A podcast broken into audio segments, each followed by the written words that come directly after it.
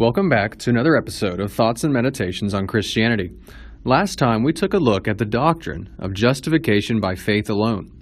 Today we delve into a trio of doctrines surrounding our Lord and Savior Jesus Christ. Doctrine number three Jesus lived a perfect life, was crucified on the cross, and was resurrected from the dead.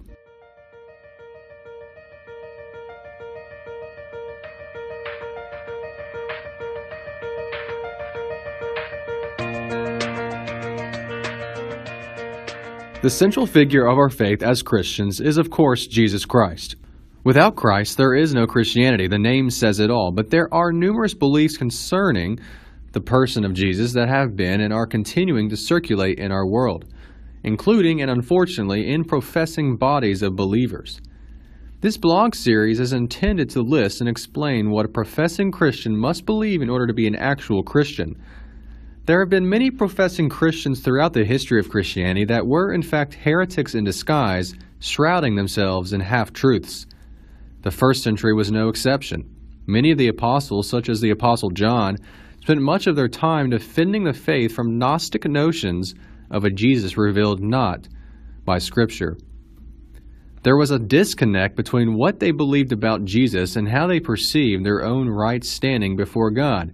And 2,000 years later, the story has not changed all that much. What we believe about Jesus is of paramount importance to our salvation. Today, we will cover the three things that we must believe Jesus did to accomplish our salvation. First, we must believe that Jesus lived a perfect, sinless life. Why must we believe this? Because if the opposite is true, if Jesus did in fact sin, then his death and sacrifice would have been meaningless. His crucifixion would have been for naught. Nicholas Batzig, in an article published in Table Talk magazine, had this to say quote, In a life that spanned three decades, our Lord never entertained a thought, never uttered a word, and never carried out an action that was defiled by impure motives. He always honored his Father in heaven, always honored his earthly father and mother, never lusted, never uttered a word in sinful anger, never gossiped about or slandered his neighbor. He never stole, never lied, and never coveted. In short, he submitted to every commandment of the law of God without wavering. He loved the Lord with all his heart, soul, mind, and strength, and he loved his neighbor as himself.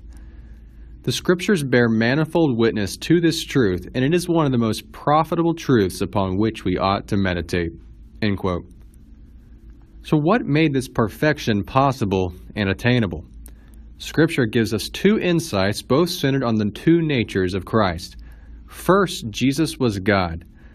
This is an essential belief all in itself, which we will cover later in this series.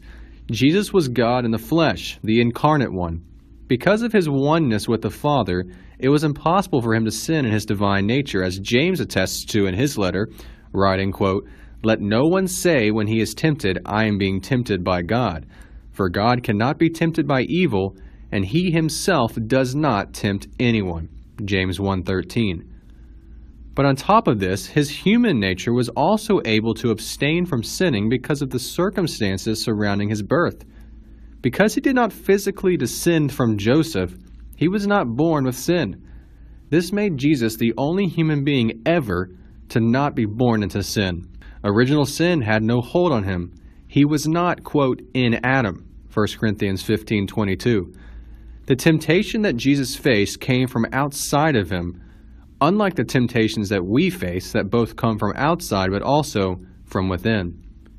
Because of Jesus' perfect righteous life, his sacrificial death actually meant something. Check out the show notes for some scriptural references to Christ's sinlessness. Secondly, we must believe that Jesus died on the cross. At this point, I need to stress what I mean by believe. I am not merely suggesting academic assent to a series of facts. What do I mean by this? I mean that academic belief in theological doctrines does nothing for the salvation of an individual. One can believe that Jesus lived a perfect life, died, and then rose again and not be saved. Satan believes all these things, and so do all the fallen angels. Again, James writes, You believe that God is one. You do well. Even the demons believe and shudder. James 2:19. One can believe in a collection of truths but not truly believe in them. To truly submit to these truths is another matter entirely. Having saving faith in the ramifications of these truths is what truly matters.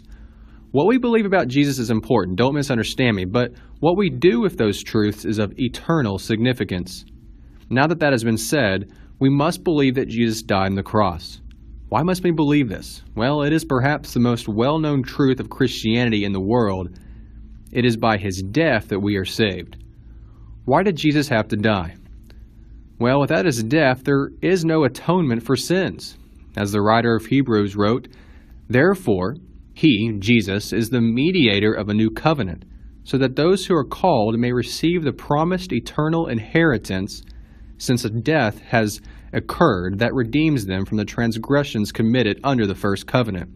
Hebrews 9:15. Paul echoes this in his letter to the church in Rome when he writes, "For all have sinned and fall short of the glory of God and are justified by his grace as a gift through the redemption that is in Christ Jesus, whom God put forward as a propitiation by his blood to be received by faith.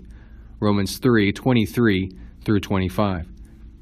So, in all this, while it should go without saying, as a professing Christian, we must believe that Jesus died on the cross. Again, this should go without saying, but as we'll see with our final doctrine for today, secularism and modernity creep even within the steeple doors. Finally, we must believe that Jesus rose physically from the dead. For centuries, people have been trying to make sense of this in light of their own scientific presuppositions. In a special run by the UK's The Independent, Richard Dawkins, the staunchest secularist and militant atheist of our day and perhaps all time, was quoted as saying in response to a question about the resurrection, quote, Presumably, what happened to Jesus was what happens to all of us when we die. We decompose. Accounts of Jesus' resurrection and ascension are about as well documented as Jack and the Beanstalk. End quote. I could probably spend months of writing, picking apart this statement and its many problems and inaccuracies, but I'll direct you to some books in the show notes on the resurrection. Even sects of professing Christians today, most notably Jehovah's Witnesses, deny a bodily resurrection in favor of a more, quote, spiritual resurrection. And you want to hear something even more alarming. A research study in 2000 found that 30% of, quote, born again Christians did not believe that Jesus physically rose from the dead. Remember, these are self proclaimed born again Christians who are believing this. And undoubtedly, as the world has become more and more secular in the past 17 years, this number is most definitely higher than it was in 2000. But what's the big deal here? Why is believing in the bodily resurrection of Jesus so important? Why is it considered an essential belief of the Christian faith? Well, for starters, Paul had this to say. In 1 Corinthians 15, he wrote, And if Christ has not been raised, then our preaching is in vain and your faith is in vain. We are even found to be misrepresenting God because we testified about God that he raised Christ whom he did not raise, if it is true that the dead are not raised. For if the dead are not raised, not even Christ has been raised. And if Christ has not been raised, your faith is futile, and you are still in your sins. If in Christ we have hope in this life only, we are of all people most to be pitied. 1 Corinthians 15, 13 through 17, and 19. So, what's Paul saying here? If the resurrection didn't happen, then Christianity isn't true, and we're still under the penalty for our sins. Two other things are of interest here. First, if we didn't know the author, some of what Paul wrote here could easily be attributed to a militant atheist's rebuke of the Christian faith's validity. Your preaching is in vain, your faith is in vain, your faith is futile, you're a people most to be pitied. And secondly, it should be noted that Paul does not say that Christianity not being true would mean that God does not exist, but rather that Christ was not who he said he was. And in fact, we are in a worse state than living in a godless universe. We are in fact under the wrath of a holy and righteous God without a mediator. The resurrection is so important because it validates everything that Jesus claimed, especially his claim of deity.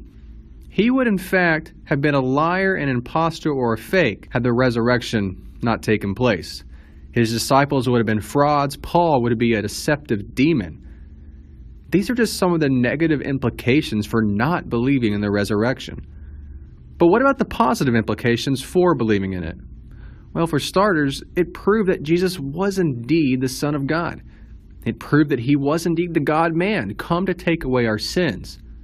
It validated his substitutionary act upon the cross. It proved that he wasn't just another dissident nailed by the Romans to a cross. It proved that he was the Messiah, the Anointed One. Through his resurrection, he defeated the powers of death, hell, and Satan. He not only took away the penalty of sin on the cross, but the power of sin through his resurrection. Jesus' words are shown to be true. I am the resurrection and the life. Whoever believes in me, though he die, yet shall he live. And everyone who lives and believes in me shall never die. John 11, 25 and 26. Plain and simple, professing Christians must believe that Jesus, the man, rose from the dead by it, all of Christianity is proven true. You can't have the crucifixion without the resurrection and truly be a believer. The third doctrine in the series stated that one must believe that Jesus lived a sinless life, was crucified, and rose from the dead. All three of these must be believed in. They are inseparable doctrines. But as I said earlier, mere belief in these events does not save. It is by faith in the works of Jesus, as we saw last week, that we are saved. Again, Satan believes in all three of these, but is himself not saved. John Piper sums this up well when he said, quote, Being persuaded with the mind that something is true is not the same as apprehending the beauty and worth of the truth. And without that, our conviction may be no more than the devil's useless assurance that Jesus is the way, the truth, and the life. Even he believes that, but he does not see it as beautiful and precious and wonderfully suited to accomplish good and holy purposes. End quote. Knowledge of what we've talked about today will not save. But rest assured, saving faith in these three works of Christ will.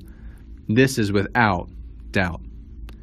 Thank you for listening to this podcast. You can check me out on Twitter at 27 underscore Brett underscore 91.